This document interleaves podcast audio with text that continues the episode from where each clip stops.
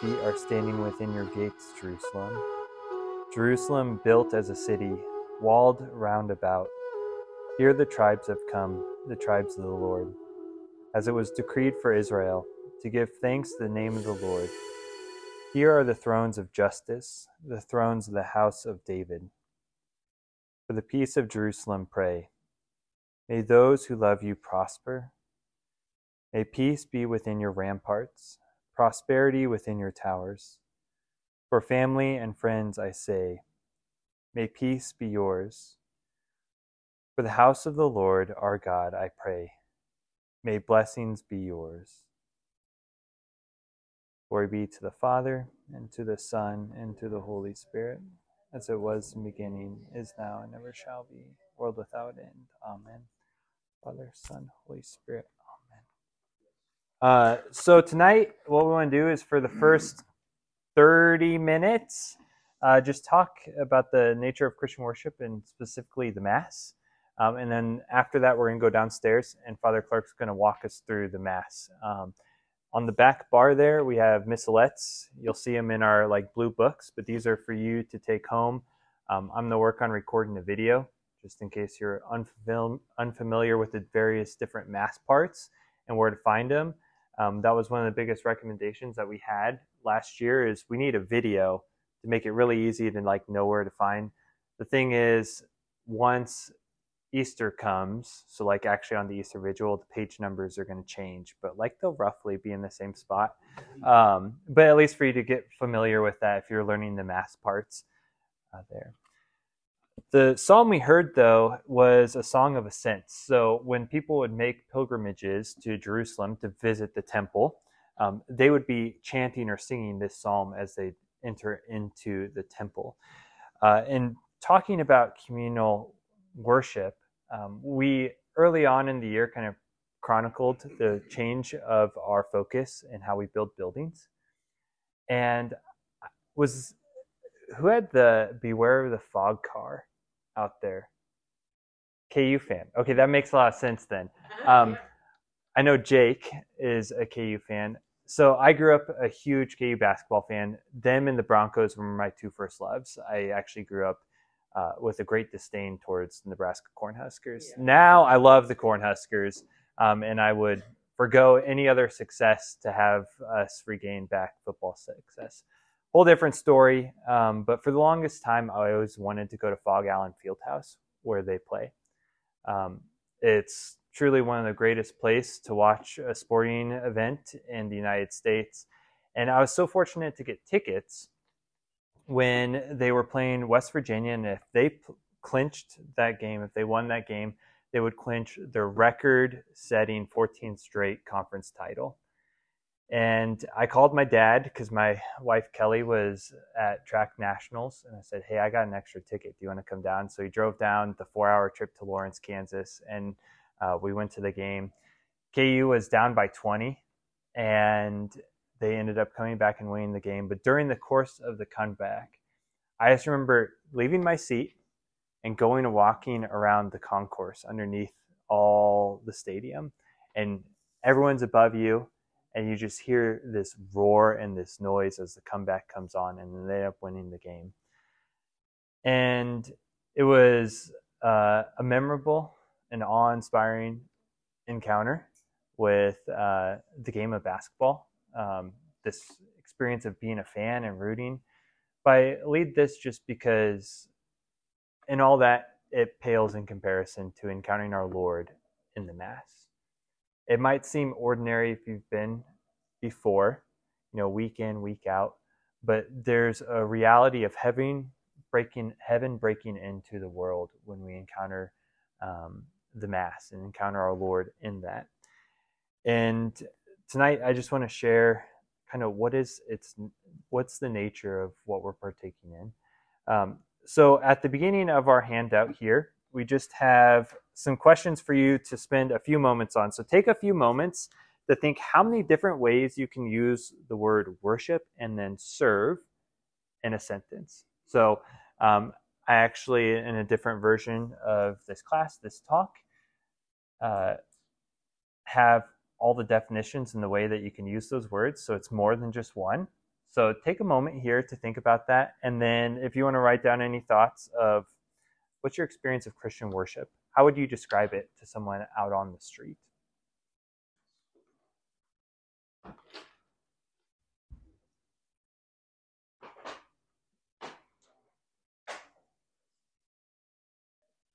Look at the cat drug in. Yeah. I got stuck out there. Mhm. Maybe take another minute. Doesn't have to be exact. I just want to get your brains thinking about these two verbs and then a little reflection on how you describe to somebody who's never encountered Christian worship.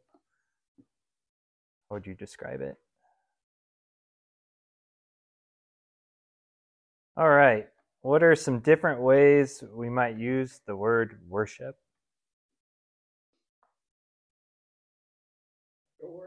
Door, Cow down,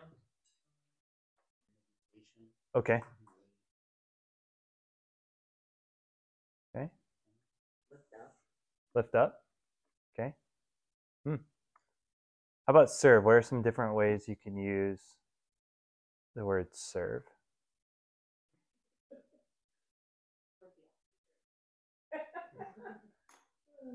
What's things you could like Ways you can do it, right? Yeah. Instead of like synonyms for serve, we put like ways you can. Oh no, that's perfect. Like um so maybe like serve a meal. Yeah. Yeah. A ball, Or food or like ball, yeah. volleyball. Oh, okay.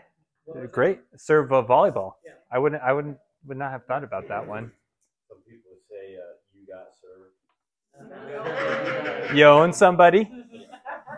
Good, good. Sure. You guys okay? That I put was like assist, help, listen. Okay. Great. Um, awesome. Uh, okay, so then that last question. Um, maybe this is just like the opening question. If you're not Catholic, would you say, and you're looking to join the church, would you say that your experience of going to Christian worship service is different than when you'd go to a Catholic worship service? How so? Uh, Protestant, I would say Catholic Mass is more of a celebration. Oh, okay. Music's different. Oh, the music's different. How so? Um, it can be like, there's traditional verses. I mean, Not as So, just if I can hear you right, Jeremy, like you're saying there's a structure to the Catholic Mass, but at least that sometimes a Protestant service is going to be unstructured. It might change week to Yeah. week. Okay. Yeah, go ahead. Yeah, for my case, uh, I put a, well, number one is welcoming, Mm. and number two, I find it peaceful. So at least it was a little foreign to you. I'm not used to that, Yeah. you know? Yeah. So But they, what, but they would say the same thing. no, of course, Yeah. every- everybody will say for everything, of course. They would say But we are, this is. I, I use the word foreign just because, um, at least compared to the experience of a normal Catholic mass, that like seems like you're not even in the same sphere. But uh, on the flip side, uh, I, one thing you'll recognize is you can go anywhere in the world and it's the same. Um, I'll just throw that out there for like a description. Okay, uh, very good. Uh, so we're talking about it. What I want to do today is just explain kind of why the mass has the form that it does, um, and ultimately, like from a conceptual theological level of what's taking place and why is does it exist in this form. So on the top there of page two, just have a little bit of review. Um, Vern, who's been here the last couple of weeks before Christmas. Uh, he's taught with us in the past. This year, his course load over at the Emmaus Institute is just a little too um, full, And so he might join us here later on in the spring, but his fall semester, uh, he gave a class a while back ago, and he gave this definition of covenant a divine human bond predicated on God's faithful promises and man's willing obedience, providing the framework by which God's program, his desires, his will, his kingdom moves forward towards its goal. So it kind of encapsulates everything that we've been talking about in the fall and leading up to this point. God had a plan, and because of corruption, he sent his son, and that son redeems us and brings us to restoration. And ultimately, we're going to have a world that's renewed, and God will be all in all. And God, there in 0.2, continued to make himself known, encounter individuals, and challenge them, but then also equip them to go and be blessings in the world, to bring about this covenant program in which uh, God wanted to restore all things. And the fulfillment of that covenant is Jesus Christ and then his body, the church. Tonight, where I'd like us to begin is to explore a little bit of the connection between that word worship and serve. How many of you, before this night, if I said those two words are intimately connected, would have said, I don't see the connection before that? But yet, when we think about the definitions, when we worship, we hold something in high esteem, we give our devotion to it. But then, even we heard in the word serve, we're selflessly putting one's being at the feet of another. And let's, if you have a Bible, turn to the third chapter of the book of Exodus.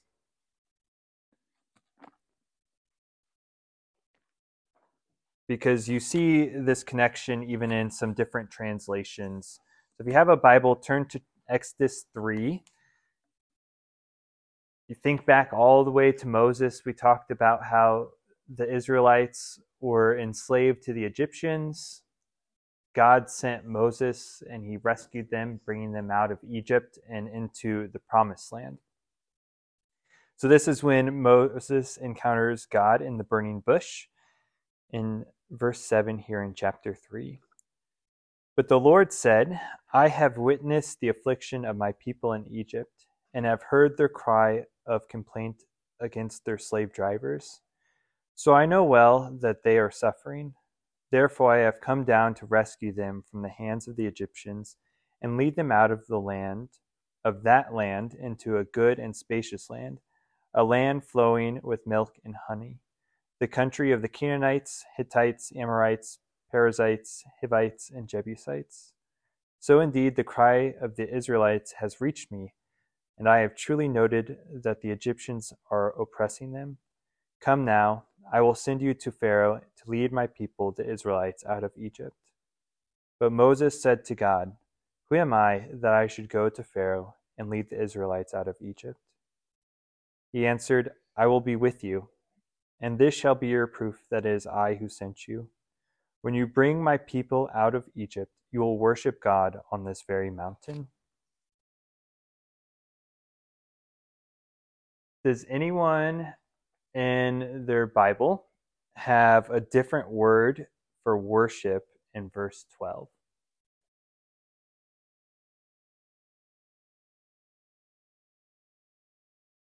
You have worship?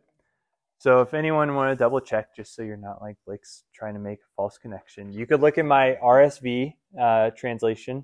Um, it tends to be like the more academic and more word to word uh, translation of sacred scripture that's used um, not just in the Catholic world. This has the full canon of scripture, but um, in the Christian world, for people who are doing academic studies looking for an English translation, in there, instead of the word worship, it is serve.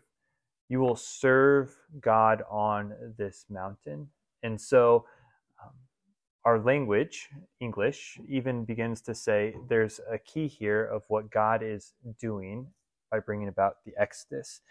And so, there at the bottom of page two, um, we just heard there's two reasons on why God is going to bring the Israelites out of Egypt. He wants to give them their own space. He wants to give them safety and security, a place for them to dwell. That's the giving of the promised land. But then he wants to establish a way that they can be in right relationship with him through worship, through recognizing him as creator, him as their provider. And so he actually says, When I bring you out, I will reestablish right relationship with you through my worship. And then, uh, just for the brevity of tonight, because we wanted to walk through the Mass, um, on the back of your handout, you can actually see, you could do a little bit of Bible study. Because when Moses goes back to Pharaoh, he actually goes, and his claim is not just, hey, let us go out because we're going to have a land. His purpose of why he states, you must let us go, is because we must go and worship God. And they haggle over that point various times. You can see down here just the references of where you're going to find the scripture. But each time that Moses goes to Pharaoh, something about the worship of God is revealed. And so that first point, you say, uh, Moses goes and says, Hey, we need to go to this mountain to worship God. And Pharaoh says, Worship God here. You can't go out there because I think you're just going to run away. And Moses is like, I can't do that. God says we have to go to this mountain. And so when we see that, we see worship of God demands its own interior space. He's the one that ordains how to worship Him. And it means that civil governments, other people, cannot impose restrictions on the worship of God. That's why freedom of religion is one of the fundamental rights of a human being. God's made it that way. We have to have this interior space to be free to worship Him. Uh, a second time in Exodus 10, there's this rebuttal. And Moses says, Hey, we got to go and worship. And Pharaoh comes back and says, No, only the men can worship. Only, only men go. Um, your sons and daughters and your flocks, you have to, they have to stay here. And then from this account, we see, you know, the worship of God is not just designed for one group of people, it's for all of our possessions, all of our families. So there's an inclusivity in it. And then in the last one, we have a rebuttal and say, you guys can go, but you have to leave things here so that you have a little collateral to come back. And Moses says back in Exodus 10 there, later on in the chapter, like when we get out to the mountain, God's going to ask, ask us for sacrifice. He's going to ask us for something. And we don't know what he's going to ask us for. So we have to take all that we have. And in this encounter, we see that the worship of God employs our goods, our possessions, and it's God Himself that's asking us to be a gift. And when Moses says, Hey, we have to take all that we have because we don't know, it has actually a heightening to say God just doesn't want an exchange of things. He wants an exchange of our very self. He wants our whole self, to have our whole self disposed to Him to be a blessing in the way that He desires. So we have revelation from the book of Exodus. Worship of God demands our own interior space. God is teaching us how to be in relationship with Him. It's for all, and it's not according necessarily to the current social, political, or cultural norms that might be accepted widely by the world. And then God doesn't just want a transactions of goods and services. He wants an exchange of persons. I give myself to you. Will you give yourself to me? On the top there of page three, we actually see maybe you've heard this called generally Mass uh, in the Catholic Church is called Mass, um, but it hasn't always necessarily been so. It was originally called liturgy. And the word liturgy, so maybe you've heard that term before, it comes from a Greek word, liturgia, um, which literally means work for the people. And it's a literal translation of liturgos or public service. And so that's why you'll see some translations the Bible render worship as serve. So when you're worshiping at liturgy, when you're serving at liturgy, you're doing your service, you're putting yourself at the disposal of God. And so the two words are intimately connected. We put the context of the Exodus around the Last Supper. You know that account of Jesus gathering his 12 apostles, sharing a last meal before he's crucified. It's to celebrate the Passover, the meal that was the culmination, the consummation of the Israelites going out of Egypt and being saved. And so they're commemorating this meal, they're participating in it one more time again. And so we'll probably speed through, we don't need to read through these verses. But in 2.1, do this in memory of me, we have just uh, the words of St. Luke in the Gospel, where Jesus says, I have eagerly desired to eat this Passover meal with you. I've eagerly desired to eat this Passover, to participate in this event that brought freedom to our people. Then he took bread, said a blessing, broke it, and then gave it to them, saying, This is my body, which will be given for you. Do this in memory of me. And likewise, the cup after they have eaten. This is the cup in the new covenant in my blood. The old covenant was defined by the Passover in the Mosaic law. The new covenant is designed by this Passover meal that Jesus institutes at the Last Supper. And then we hear St. Paul say the same words I've received what's been handed on to me, and I've handed it on to you. That the Lord at the Last Supper took bread, broke it, and said those words that we just heard. And do this in remembrance of the Lord. Do this in remembrance of me.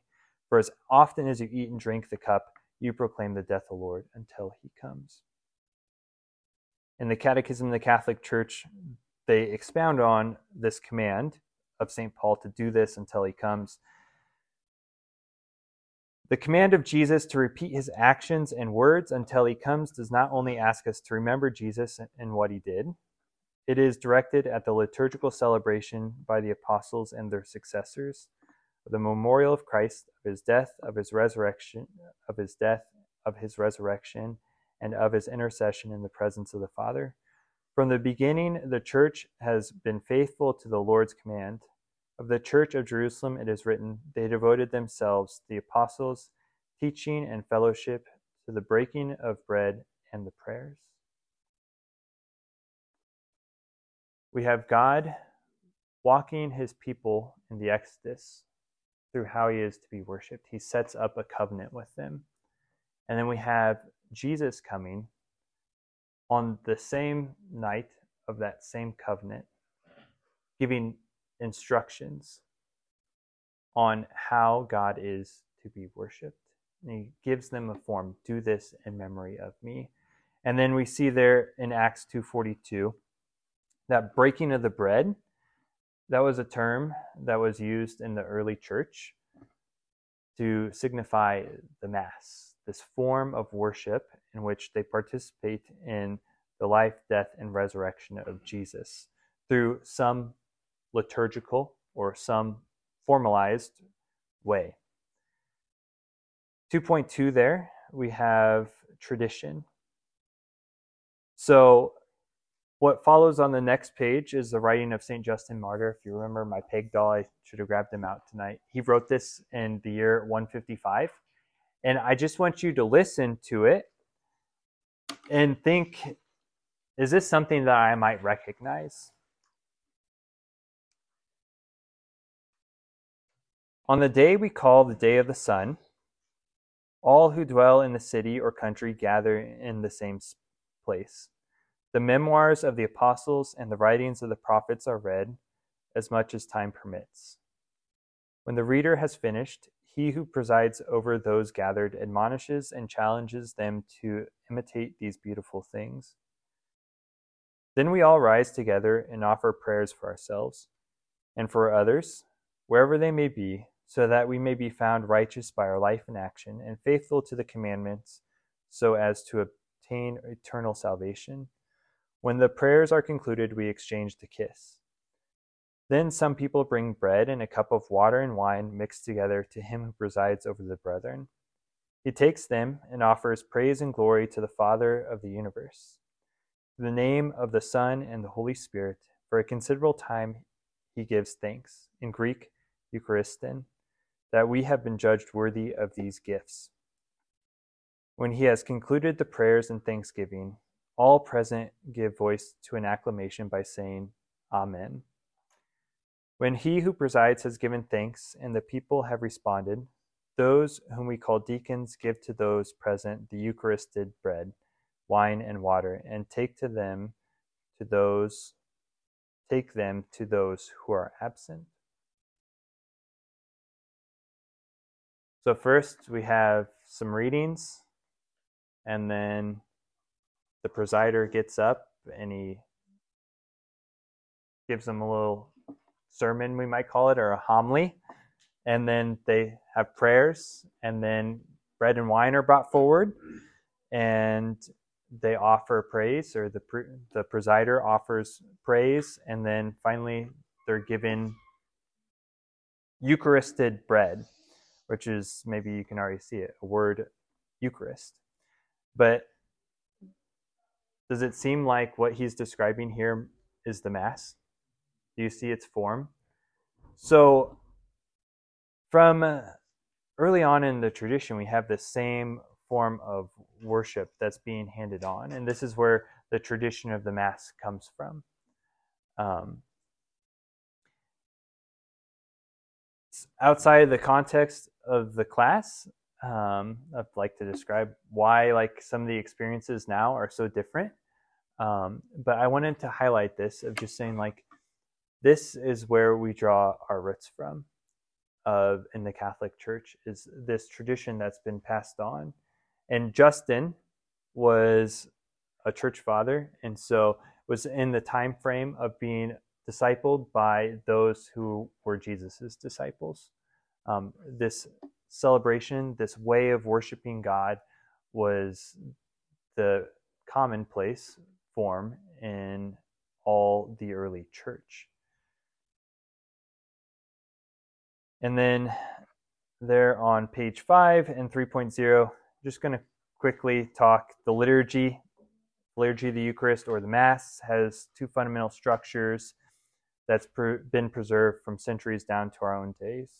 It forms, there's two components to the Mass that have a fundamental unity. There's gathering liturgy the Word, readings, homily, and general intercession. And then the liturgy of the Eucharist with the presentation of the bread, wine, and the consecratory thanksgiving and communion. But together they form one single act of worship. The Eucharistic table is set for us, set for us is the table both of the Word of God and the body of the Lord. Is this not the same movement as the paschal meal of the risen Jesus with his disciples? So Chad's sick tonight, but their whole institute that he does for his profession is called the Emmaus Institute. So um, what is bolded here is the account walking with them, the apostles on the road to Emmaus. He explained the scriptures to them. Sitting with them at table, he took bread, blessed, and broke it, and gave it to them. So we even see this pattern in St. Luke's uh, gospel. But Chad might argue it's the first Mass, the first full Mass, because Jesus is explaining the scriptures. He's the Word of God. He's setting them on fire. They're being nourished by the Word, but then He nourishes them also with His body. Last thing, just to point us towards, there on the bottom of page five is um, the underlying reality of what's taking place at Mass. Not only is it a time where the church gathers to worship, but it's more deeply a participation in the passion of Christ. This comes from Pope Benedict XVI, maybe known by that name. His real name is Joseph Ratzinger, so he wrote this book when he was still just a cardinal. All worship is now a participation in this Pasch of Christ, and is passing over from divine to human, from death to life, to the unity of God and man. Thus, Christian worship is the practical application and fulfillment of the words that Jesus proclaimed on the first day of Holy Week, Palm Sunday, in the temple in Jerusalem. I, when I am lifted up from the earth, will draw all men to myself. So when we participate in the reality, we're participating in the life of Jesus. We're becoming cruciform and giving the nourishment to do so.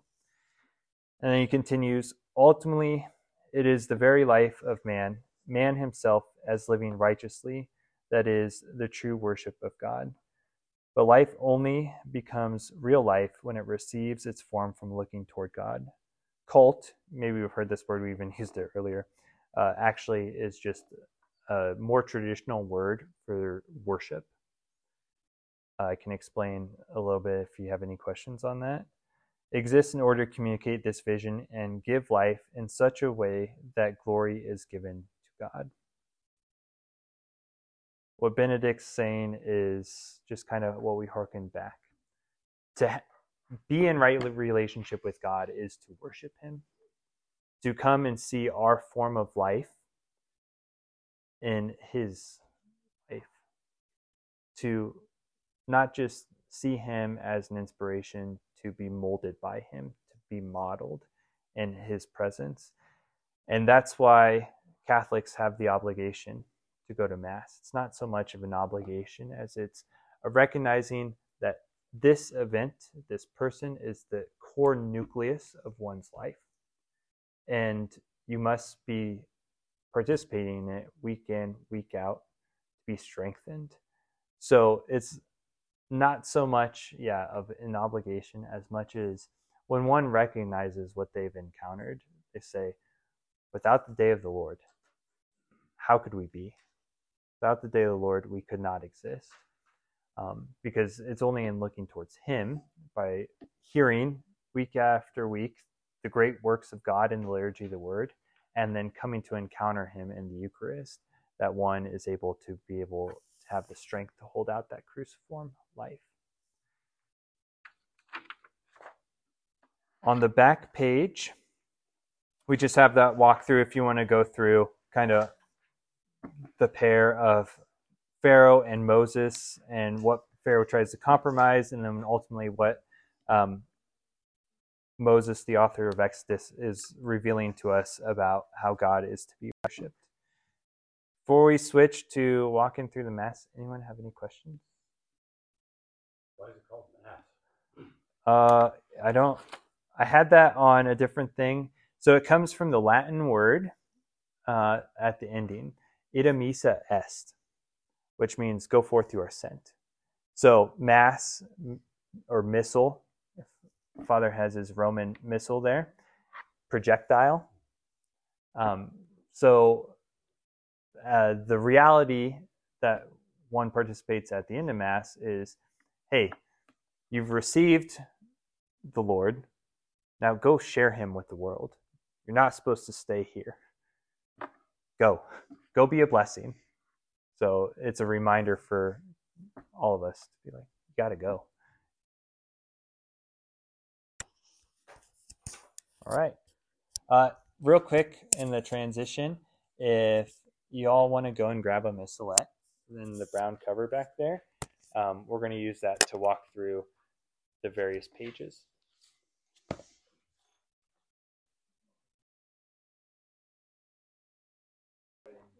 Well, Happy New Year. Uh, I get the privilege of walking through the Mass with you. Um, so we'll start with the missalette here. Um, as Blake said, the missalette means it's the shorter version of the Roman Missal. This book is what we have on the altar. And so it's kind of laid out a little bit different than this, but um, I'll just kind of pass it around if you guys want to look at it um, as we're going through discussing this. Let's start with Abby. Okay, we'll start on page three. Um, much of this, I'm just going to give you a, a, very broad overview in about 15 minutes of the Mass.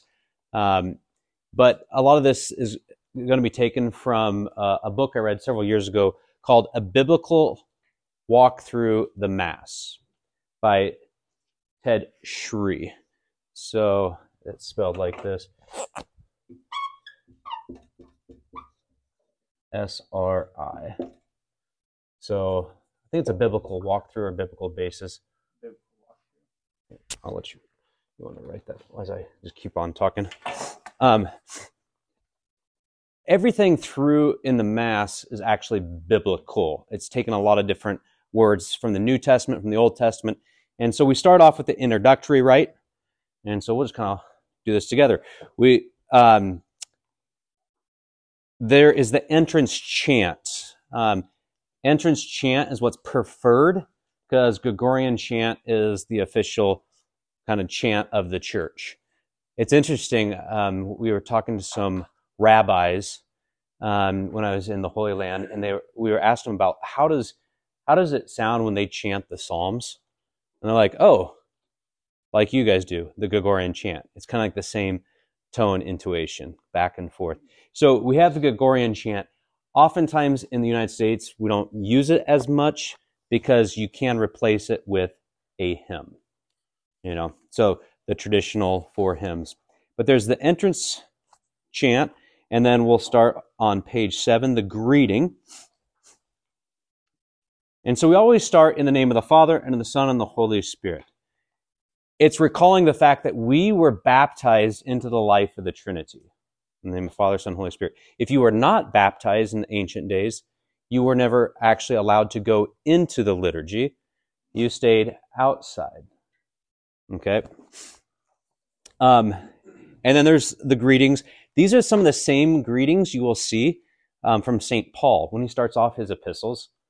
He says things like, The grace of our Lord Jesus Christ and the love of God and the communion of the Holy Spirit be with you all. Okay. Um, after the greeting, we have a penitential rite. So we recognize that we are unworthy to be in the presence of God. So the penitential rite can take several different forms. The most common one you will see on Sundays is what's called the confiteor, the Latin word I confess to Almighty God and to you, my brothers and sisters. Okay?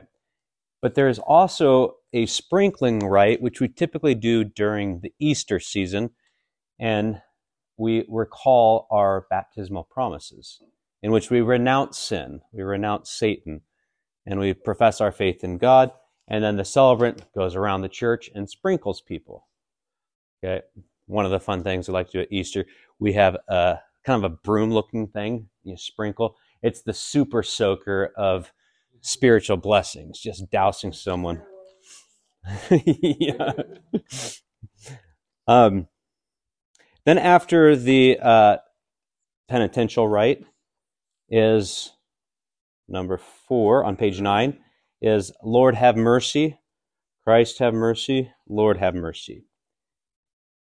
You'll notice underneath there's this word Kyrie eleison. Does anyone know?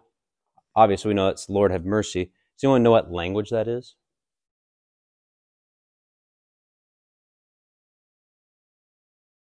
Greek. Good. Good guess. Okay, so the beautiful the beautiful thing about uh, the liturgy, the mass is it is the sacrifice of Jesus on Calvary. On the top of the cross, you see the words I or the letters I N R I. You heard the story about some uh, atheist boy grew up in an orphanage. He didn't know anything about Jesus, but he saw a cross and he's like, that man must have done something very important because I see him all around. And so he would talk to his friends about Inri. That's what he called him, Inri. Okay. So Inri, I N R I, Jesus of Nazareth, King of the Jews, is what language? Jesu, Nazarean, Rexus, Judea. It's it's in Latin. Okay, and then so Pontius Pilate had it written in Latin because of the Romans, in Aramaic or Hebrew because of the Israelites that were there, and many of the Israelites at that time spoke Greek. So he wrote it in all three languages. So that's why in Mass, we incorporate all three languages. You may not even know that. Like, Amen. Is that English? We say it all the time, right? But it's actually a Hebrew word that says, I, I believe. Or Hosanna, come and save us, right? So we use these Hebrew words. This is the only time we use Greek. Kyrie eleison. Okay, so then after the Lord have mercy, we have the glory to God in the highest, and on peace to people of goodwill. Comes from the Gospel of Luke, in which the angels come to Jesus, or the angels come to the shepherds to announce the birth of Jesus. The Gloria is said only during, well, it's, it's said at um, every Sundays except for Sundays in Lent and Advent because they are penitential seasons. When we're wearing purple, we don't say the Gloria. So it usually um, makes Mass about three minutes quicker. Okay, then after the Gloria, we have the, the call collect. Call God collect. Um, so, um, and the reason why th- this changes because it changes with each Mass. The collect has oftentimes the reference to the readings or the liturgical day. Okay, so that's why there are different collects. Then after the collects, we get into the um, second part of the Mass. The first part's the introductory rites. The second part is liturgy of the Word.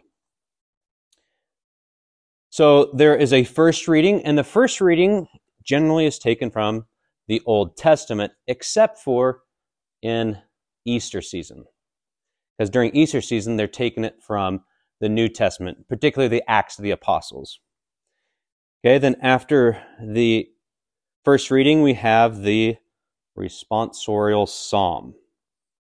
Okay, and this is oftentimes spoken um, during daily Mass, but it should be sung on Sundays um, the Jewish people would not just say the Psalms, they would chant them.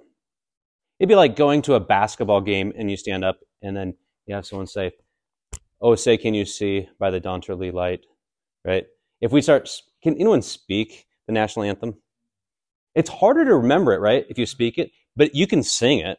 If we all started singing it, you're like, the melody helps you remember. And that's the beautiful thing about the way that the Jewish people would learn the scriptures. And that's the importance of chant also, because you can remember it better. Um, after the responsorial psalm, we have the second reading. And the second reading is always taken from the New Testament. And then we have the gospel. Okay. So let's turn to the gospel for this weekend. Um, we are in the second Sunday in ordinary time. So, January 14th. So, the nice thing about these books, and you guys will be able to take this home, okay? Um, these are yours to keep.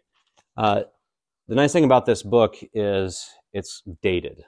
Where some people come to church, they actually have their own little missal. So, it's like that book with also the readings, and you can actually kind of follow along every day with it.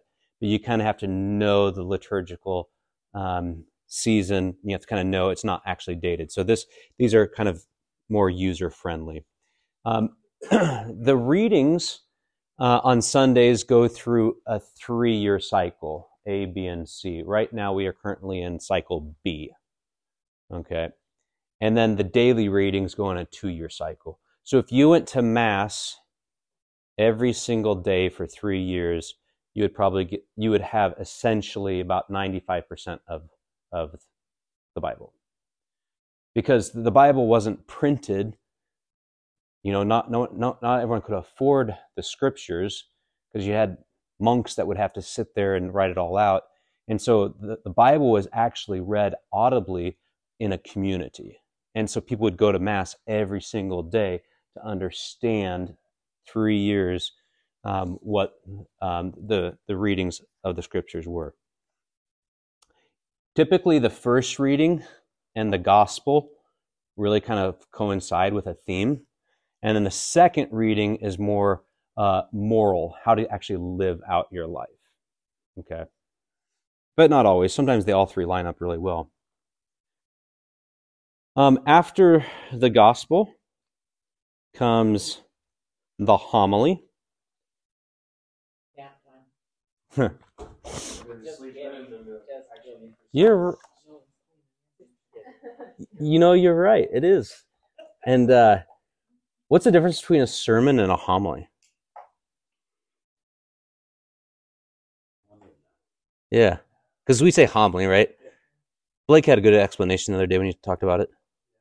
So a homily is an expounding exegesis. Uh, that's a, probably a really fancy word. Expanding on the scriptures, like what's present was read.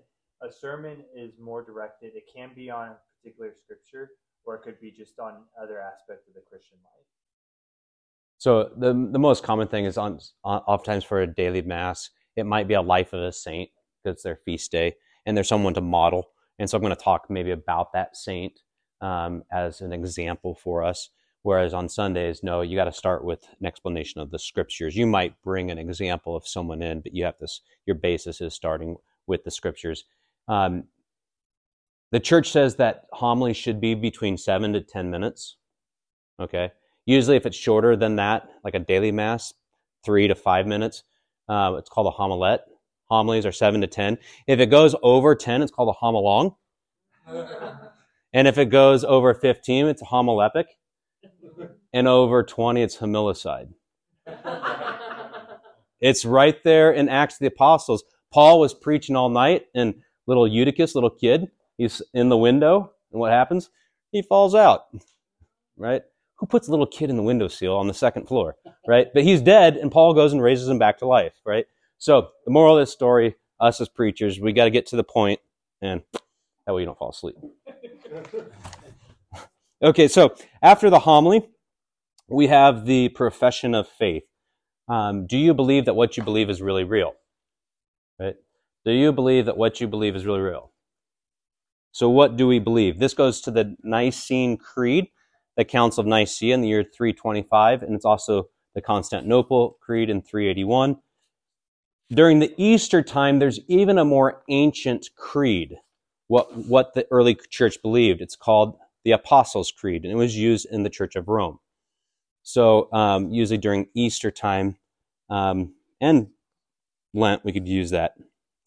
Um, after the Creed comes the universal prayers, also known as the prayers of the faithful or prayer uh, intentions. So uh, there are four things that are supposed to be in for Sunday prayers of the faithful. We pray for the church leaders. We pray for our nation's leaders. We pray for people who are sick and people who have died. And then there's usually other intentions that you could add. But those are the four main intentions. And then after that, we have the um, collection. We'll go into the liturgy of the Eucharist. So we're singing music, right? And then the baskets are being passed around. And it's to show that people have a, a, a part to play in the liturgy, not just your responses, but what are you offering up to God? And so people in the ancient days would bring a lamb or a goat or a chicken, you know, to church, right? And they'd be running around. I don't know. But, but this is what they were offering um, up to God um, to help pay for um, the priests or the sisters or whoever. And so they'd bring all their offerings. Now we just pass around a basket. People drop in their money. Um, I've been to a mass in Uganda, and they do like a, a dollar dance. You know, it's really quite. They like people process up the aisle, and they've got their dollars, and they're coming in. They, they drop it down, and then the priest goes over there. do it again, right? Not enough money. so this went on for 30 minutes. I kid you not. But the Ugandans, their liturgies, their masses take about three hours. Um, but anyways, but the important thing is it's the the bread and the wine are usually brought up in the offertory. So it's like the people of God bring it to the church and says, do something with this. We want you to change this bread and wine into the body and blood of Christ because I also want my heart to be changed. I want to be changed from a sinner into a saint. Do something with this. So then there's the presentation of the gifts. The priest prays over the gifts. And then after the priest prays over the gifts, he tells everyone to stand. And then as they all stand, um, there is the prayer over the offerings. And much like the opening prayer, also known as the collect, this changes. So on this coming Sunday, it will be on page 86 there on January 14th.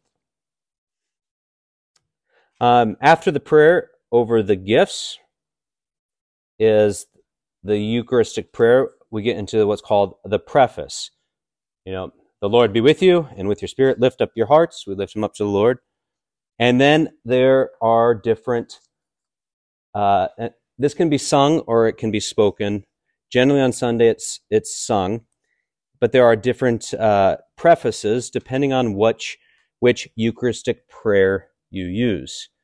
Um, and oftentimes it calls to mind a relationship with God the Father, and then the Son, and then the angelic beings, all the angels. I, I, I was looking to see if it was in, I don't know if it's actually in any of these ones here, but there's a, a typical one for Sundays, and it goes through the different choirs of angels. You know, um, the there's the cherubs, the seraphs, um, the virtues, the powers, the dominions. And when I was at a former church and I would chant that, and he, this little boy, he heard the word minions. He's like, Mom, the minions are coming. like, no, minions serve the evil Gru, dominions serve the loving God. okay, and then then we get to the uh, holy, holy, holy. Okay, this found, is found in the, the book of Revelation, where all the angels. So at this point, we are actually being lifted up into the heavenly realm. The heavens are torn open, much like when Jesus was baptized. The, the heavens are opened up, and the angels and the saints are all present. They're surrounding us at that moment. Okay? Remember the story of Jacob, and you look at our mural in here, Jacob's got a ladder. What's going up and down the ladder? The angels, right? And it's alluding to, even in Eucharistic prayer number one, take he's referring to the angel to take it up to the sacrifice of heaven. Okay. So heaven and earth kiss uh, during this point the liturgy of the eucharist. We'll go more in depth about this when we get to um, studying actually uh, the eucharist itself. Um, so there are four different eucharistic prayers ordinarily used. One two three and four. Um, Four can only be used if you're wearing green, because it's only for ordinary time. And that then Eucharist Prayer 1 is called the Roman Canon, which um, is most popular probably on Sundays. Eucharistic Prayer 2 is the shortest, so it's usually used for daily Mass. And then Eucharistic Prayer 3 is pretty short too, but there's an insert that you could add the saint of the day. So anytime I'm celebrating the saint of the day, I use Eucharistic Prayer 3 and then oftentimes three or one on Sundays. So it's uh, the beautiful thing. It's the the church is like uh, as the there, you feel like you're the quarterback, and you can call different options or audibles. Going to change, but um, after the liturgy of the Eucharist comes this page ninety eight. Uh, the great um, doxology through him, with him, and in him, O God, Almighty Father, in the unity of the Holy Spirit, all glory. That's word doxos in Greek means glory. All glory and honor is yours forever and ever. And then your response, Amen. Okay. So then after the liturgy of the Eucharist, we come to uh, the communion rite. So we're all standing. And then we say the Lord's Prayer, the Our Father. After the Our Father, um, we have the sign of peace. Um, and this is optional. The sign of peace is, is it doesn't really say in the missalette, but in the Roman Missal, it says it's optional. There's definitely times where you don't want to do the sign of peace, like daily mass, and you're not actually that close to anyone. You have people come around there like this. That's not what the sign of peace is supposed to be. Or it's flu season, or there's a pandemic. Okay, so sign of peace is optional. And then um, comes the Lamb of God on page 100.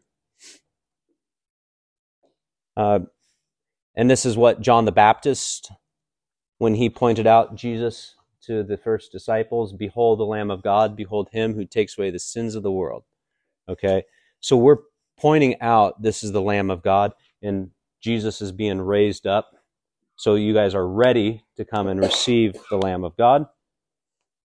And then the people's response, Lord, I'm not worthy to have you enter under my roof, but only say the word, and my soul shall be healed. So I want to know where that's what story that's come from. Change the word soul to servant.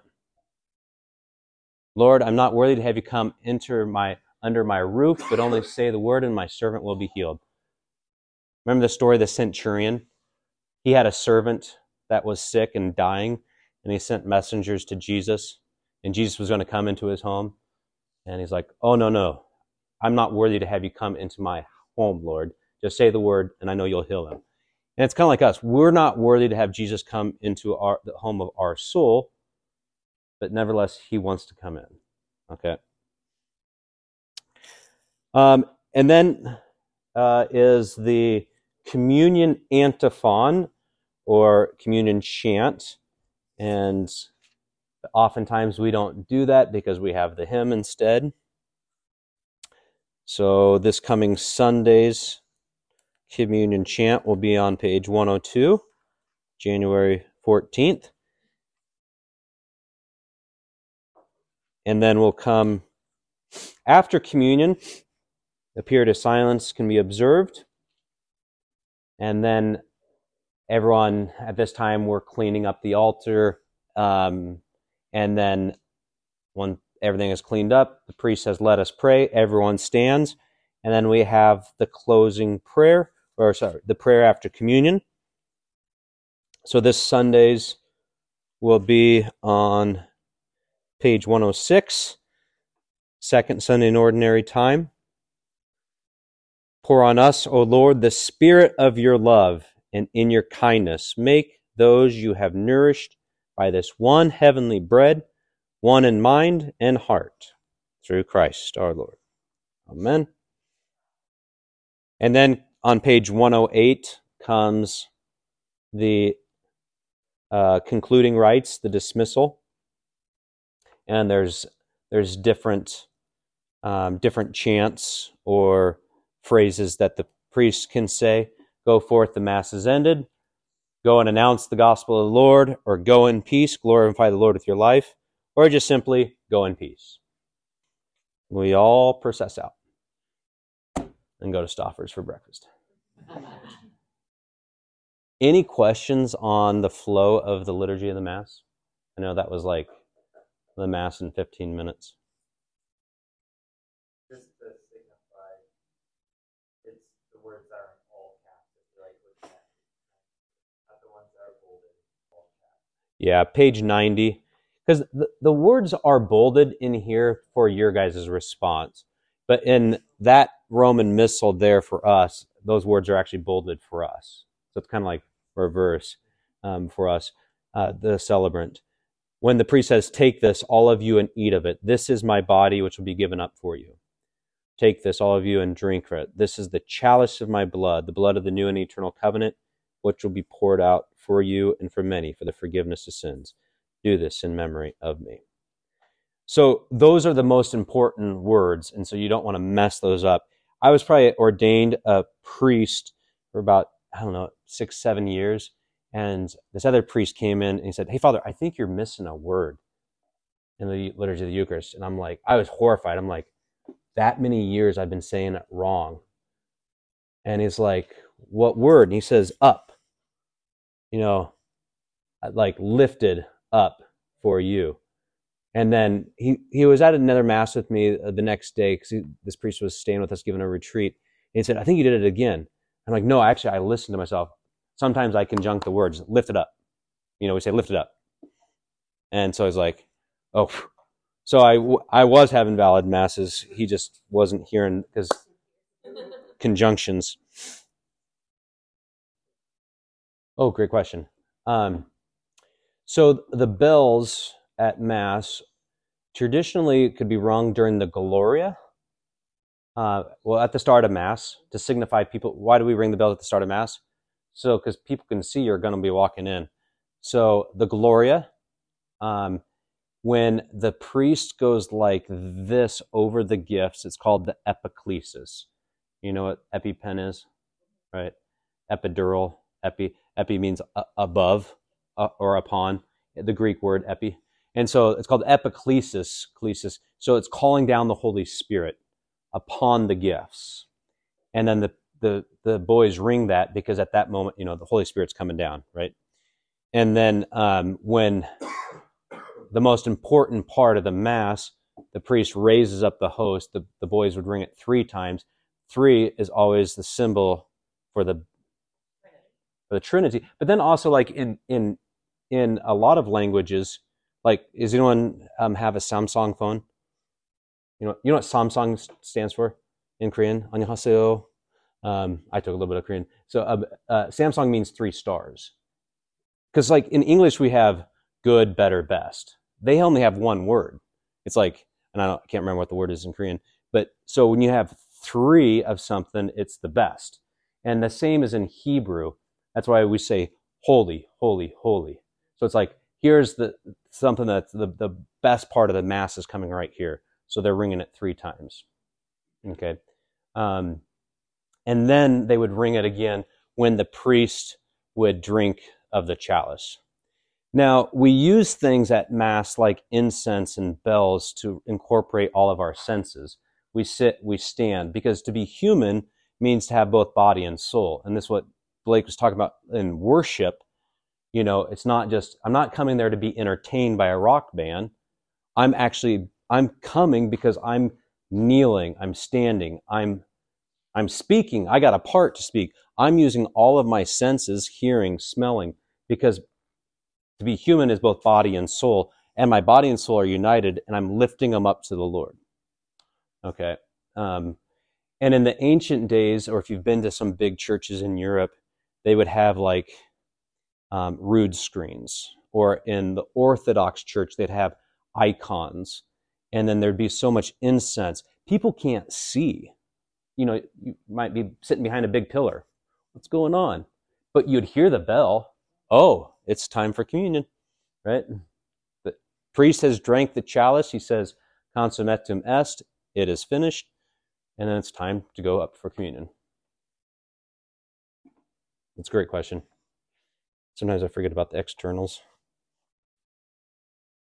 Um, There's a time, I think it's before one of the readings, mhm. and you go like this.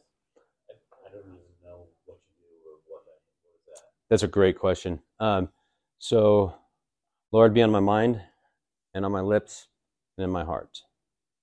Um, the priest, the priest, say he signs the um, the gospel, the lectionary, the go- book of the gospels, and then then he signs his Lord, be in my mind, on my lips, and in my heart. And this is a, t- taken over. The, the Jewish people would do this too before they would read. They'd open up the scrolls, and then they, if you ever see them, even at like the the Western Wall and stuff. Um, I can't remember where that's actually found at. It might be in Deuteronomy, but Yeah, and it's in the gospel. Generally, people say, uh, the priest will say, a reading from the Holy Gospel according to John, and then, glory to you, O Lord. Yeah, and if you ever go to like a Eastern Catholic church or Orthodox church, they do some of the same things, but they do everything and they do everything in threes. So they do it three times, and they do it with their left hand. You know, so it's like it's kind of like a little, and they cross themselves three times. And they do it with their left hand, but yeah, there's just a lot more bowing and a lot. There's just a lot more moving parts. Yeah. Uh, it used to be in the um, old days too. Um, I should say old days, like probably from like the 1200s or 1300s to 1950. Priests oftentimes would wear birettas, and then every time the name Jesus is mentioned, they take their biretta off and they kind of bow their head because you know Saint Paul in his letter to the Philippians, right? At the name of Jesus, every knee shall bow. Or is that is that Philippians? There's some churches, like some churches that face their reading mass like backwards, and not backwards, facing the opposite direction. Yeah. Is that like coming? I know it was an older practice. Is that coming back more? Yeah, that's a great question. So, um, what you're referring to is mass ad orientem. So, orient, like Oriental Express, orient means east, and so ad means to. So, it's to the east, to face east, because facing east is where the sun rises up. The glory of Jesus is coming back, and so it what it signifies in celebrating mass like that is the priest is offering up a sacrifice and the people of God are with him and they're offering up to God. So that's what um, Mass ad orientem signifies. Um, the church at Vatican II went, it's called pro populo, towards the people, and celebrating Mass towards the people si- signifies more of the, the fellowship and a communal meal. Um, so both are correct, um, and both actually priests have an option. Um, we could never done it here um, because you couldn't stand in front of the altar because there was no space. We could do it in the new church um, under the renovations. Um, so we'll see what happens.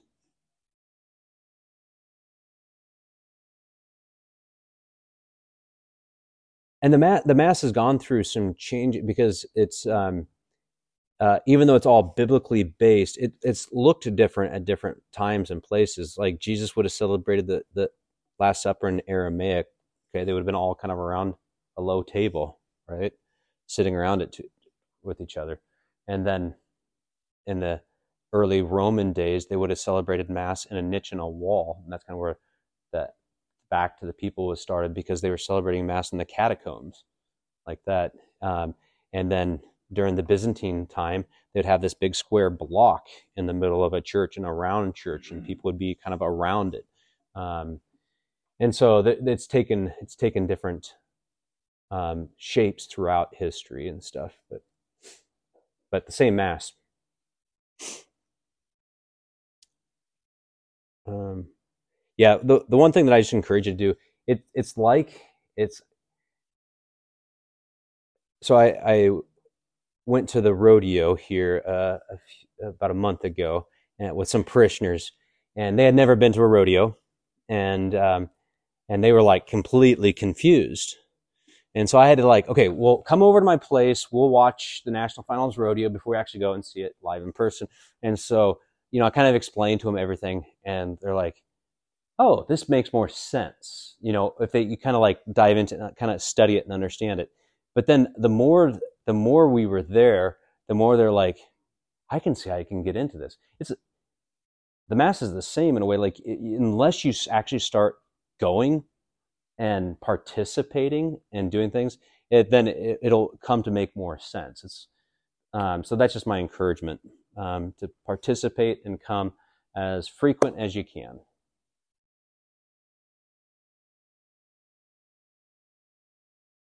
and I just I'll just leave you with this uh, story. Like I've been privileged to be able to celebrate Mass in in a lot of places and, uh, around the world, um, doing different pilgrimages or missions and stuff. But recently, probably one of the most moving masses I've ever um, celebrated um, as a celebrant was with um, about a little over three months ago. Some of you may know this, but, my dad was in a, a, a tragic accident, um, a farm accident, and uh, broke his broke his neck and in three different places and had to have a couple of surgeries. Arm, it was it was a mess. We didn't know he was gonna he was gonna make it, and uh, this happened on October first. Well, comes out of surgery um, October second. He's conscious and he seemed like he'd be in a lot of pain. But he said the thing that was most painful for him was he had this dying thirst. He's like, I just want a drink of water. I thirst. You know, he was just, he was so thirsty. And the doctors would not let him have any water or food for three days. Well, he turned 66 on October 4th. Um, and he's in the hospital. And something just moved me. I'm like, okay, I'm to go see dad on, on Mass, or I'm to go see uh, my dad at uh, the hospital, but I'm to bring my Mass kit. I'm to celebrate Mass there for him, even if he can't receive. And right when I was walking in, saw the doctor, and the doctor said, "You can have food." And so the first the first taste that he got to taste after three days was the blood of Jesus Christ. And I tell you that story because I know each and every one of us thirst also, that we thirst for God's love. And God's love is manifest to us at each and every Mass.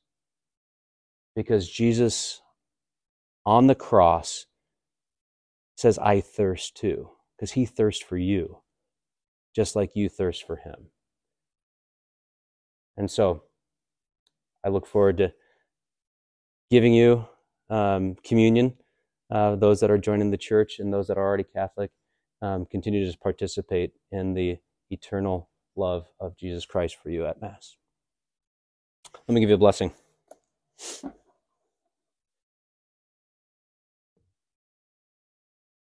Lord, I ask you to bless and protect these sons and daughters of yours. Make their travels safe tonight and the days coming. Keep them warm with your love. And send down your legions of angels to watch over them. Father, we thank you for the gift of your precious Son, our Lord Jesus Christ, who died and rose for us, so that we might have life with you eternally in heaven. And we ask you to hear all the prayers of our hearts, all the concerns of our minds, so that one day we may continue to abide in you and build your kingdom. And may Almighty God bless you all. Father, Son, Holy Spirit. Amen. And we ask you to hear all the prayers of our hearts, all the concerns of our minds, so that one day we may continue to abide in you and build your kingdom. And may Almighty God bless you all. Father, Son, Holy Spirit. Thank you for listening to this great content from St. Peter Catholic Church. For more content, for other talks, for more information, please visit St. Peter Catholic Church, Lincoln, Nebraska on Apple iTunes or on Podbean and at our parish website, stpeterlincoln.com. God bless you.